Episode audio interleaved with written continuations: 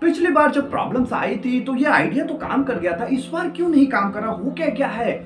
मेरे लाइफ मेरे साथ हो क्या रहा है? क्या ये सिचुएशन आपके साथ भी आती रहती है?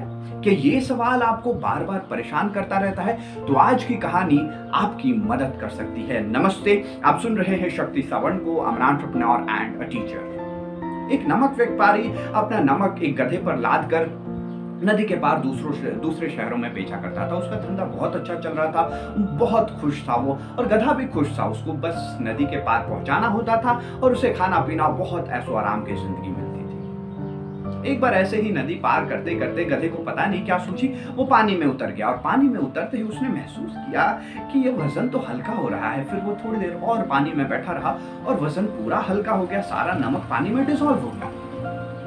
गधा बहुत खुश हुआ, यार, ये तो बड़ी अच्छी स्ट्रैटेजी है, ऐसा करेंगे तो काम ही नहीं करना पड़ेगा खाना पीना तो मिलता ही रहेगा। वो अपने मालिक के पास जाता है, थोड़ा उत्सुक होता है, लेकिन मालिक थोड़े निराश हो जाते हैं। वो गधा डेली डेली यही चीज़ करने लगता है, जाता है, पानी में बैठ जाता है, नमक सारा वेस्ट हो जाता है। व्यापारी बड़ा परेशान। अब उसे वो सोचने लगता है, इसको सबक कैसे सिखाया जाए? तो व्यापारी अगले दिन नमक की बजाय बोरियों में रुई भर देता है।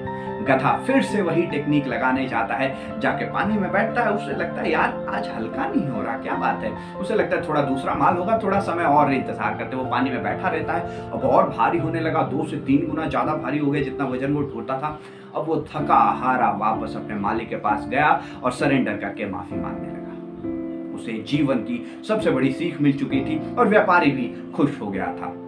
उसके बाद उस गधे ने कभी भी ये गलती नहीं दोहराई। माय फ्रेंड्स ये छोटी सी कहानी हमें बहुत बड़ी सीख देती है। हमारे लाइफ में सिचुएशंस नमक की तरह भी आएँगी, जो अंदाजे में कोई आइडिया लगाया या फिर अपने आप ही पानी के साथ घुल के हमारे जीवन से चली जाएँगी। लेकिन उसका ये मतलब नहीं कि कॉटन जैसे सिचुएशंस हमारी लाइफ में नहीं आएँगे। हम गलती क्या करते हैं कि इस नमक को, नमक जैसी सिचुएशन को देखकर उसे सॉल्व करके इतना खुश होने लगते हैं कि हम ग्रो करना बंद कर देते हैं और कॉटन वाली सिचुएशन की तैयारी करना भूल भूल जाते हैं।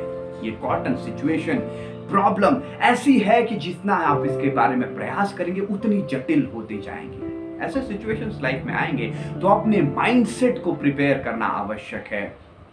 कभी भी लक के भरोसे बैठकर ये मत सोचिए कि सारी प्रॉब्लम्स नमक जैसी ही होंगी। रूई के लिए तैयार रहना आवश्यक है।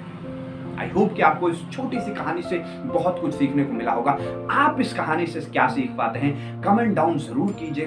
नमस्ते, आप सुन रहे हैं इंस्पायर्ड जीवन stories the stories to activate the power within you नमस्ते शपा खैर मिलेंगे अगले वीडियो में नई कहानी के साथ या फिर नई वैल्यूज़ के साथ।